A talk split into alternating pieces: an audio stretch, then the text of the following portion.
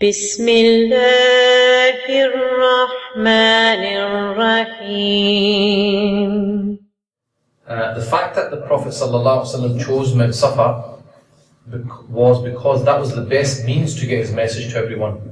So that time, by going to Mount Safa, he knew he'd get the biggest crowd and deliver his message. So when we come to da'wah, we have to think of what are the modes of communication that we can get our message to the biggest uh, crowd as well. So obviously, uh, we're living in the, the internet age uh, of uh, social media, and I want a, a question I want you guys to discuss, which is what are the effects of modern living and communication, such as Facebook, and how we communicate with our friends and family? What are the benefits and pitfalls? So, uh, you know, we, we there's Twitter, there's all sorts of there's all other ones that I don't know, still don't know. I'm still trying to catch up, and when I catch up, I find out something else is new now, that's old. So um, that just shows your age, innit? But inshallah, I want you guys to discuss this. What do you guys think of move, using these modern forms of communication for da'wah purposes? What's the benefits? What's the pitfalls of all these things? Um, there is, uh, even among scholars, there, that, you know, maybe not so much now, but I remember maybe a few years ago, there was a bit of discussion over what, whether we should, as scholars, be on Facebook and be on Twitter, these things. And I remember, you know, our circle, we were split. Some were yes, some were no. And it's all because of these, you know, the people that were saying yes is because of all the benefits, and the people who are saying no were because of all the, all the pitfalls. Um, so you know, we did split. I was personally, I was on the, the benefit side more, um, uh, because whether we like it or not, it's a reality. This is where people are now spending their time, and if you're not there, you, you know you're irrelevant. You're you're absent. Somebody else is going to be there, and then they're going to then we will be complaining. Oh my God! Now they've got all these crazy ideas. Oh, you weren't there in the first place to you know give a counter, but it's difficult because it does take up time. I mean, a lot of scholars say to me that I don't have the time. I don't have the time either. Um, so you know, there there is merit to both arguments there. But I think uh, we're living in a time when, whether we like it or not, this is reality. Some of the issues I think for us is confusion, because there's so much out there. People get confused. I get this question all the time. Sheikh, I'm confused. Why are you confused? Oh, I googled this question and I got ten different answers. Okay, that's because you googled it, right? Obviously, you're going to get ten different answers. Um, the other problem that you guys uh, picked up on uh, misunder, misunderstandings and also from someone said homemade muftis is that um, who speaks with authority? Because now everyone can go onto YouTube, make a video, and upload it. How do you know that the person is authentic? How do you know that the person is qualified? Um, a lot of people are good speakers. They're good at speaking. I mean, it wouldn't take, it wouldn't be difficult to sit there, rehearse, you know, a script, you know, for an hour or two hours, and then go on and make a ten-minute very good video, right? It's very different from live. You know, this guy could have had like 50 takes to make it perfect. So you, you come in and say, wow, this guy really knows what he's talking about. Mentioning verses, mentioning hadith. But it's just copy and paste. So um, what happens is people are listening to people online because they're good online, not necessarily because they're the best scholars or that they're actually the best qualified. You could have a really good qualified scholar who's just not online and you don't know exists. So he's irrelevant. But some other person, very good at speaking, is very popular, has got 100,000 likes on Facebook, and people are following him and asking questions or her.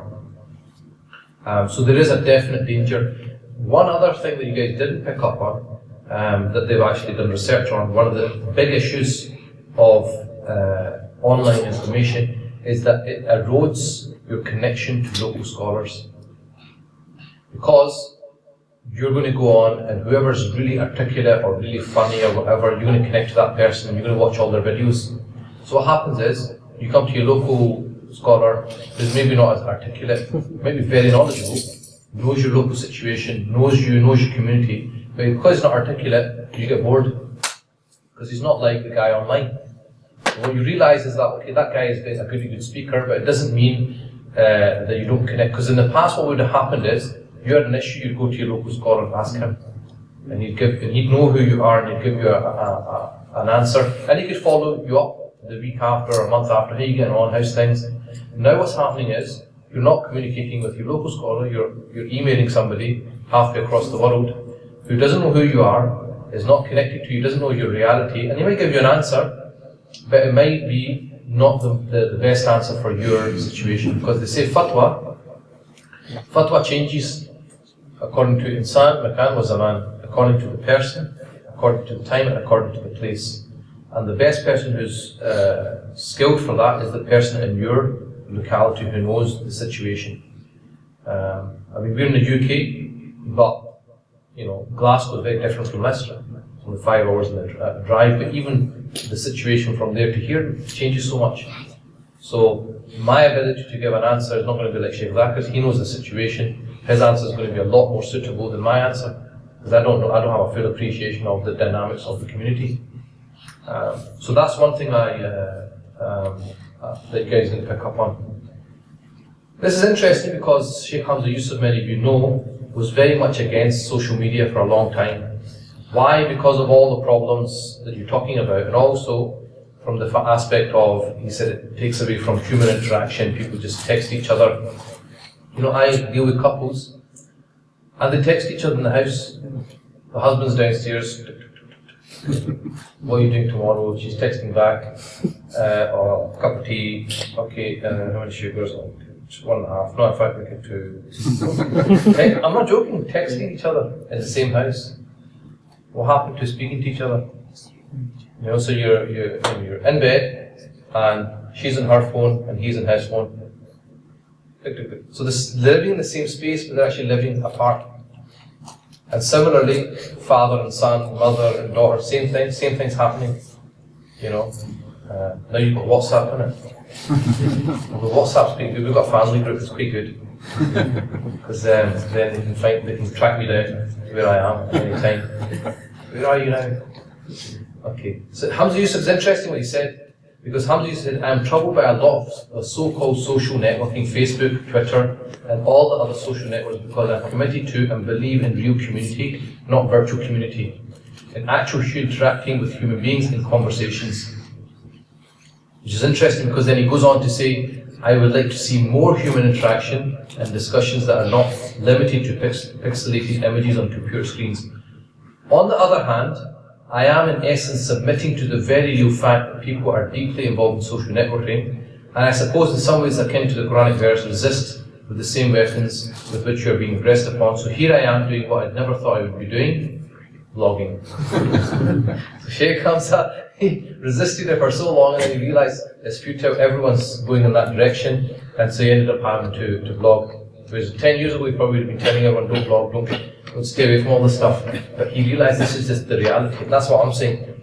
This is reality, it's not going away. And if you want to tap into, especially people in the age of 15 to 30, they're all on, all on these uh, forums. So you've got to be there as well and interact with them. And it's an opportunity for da'wah.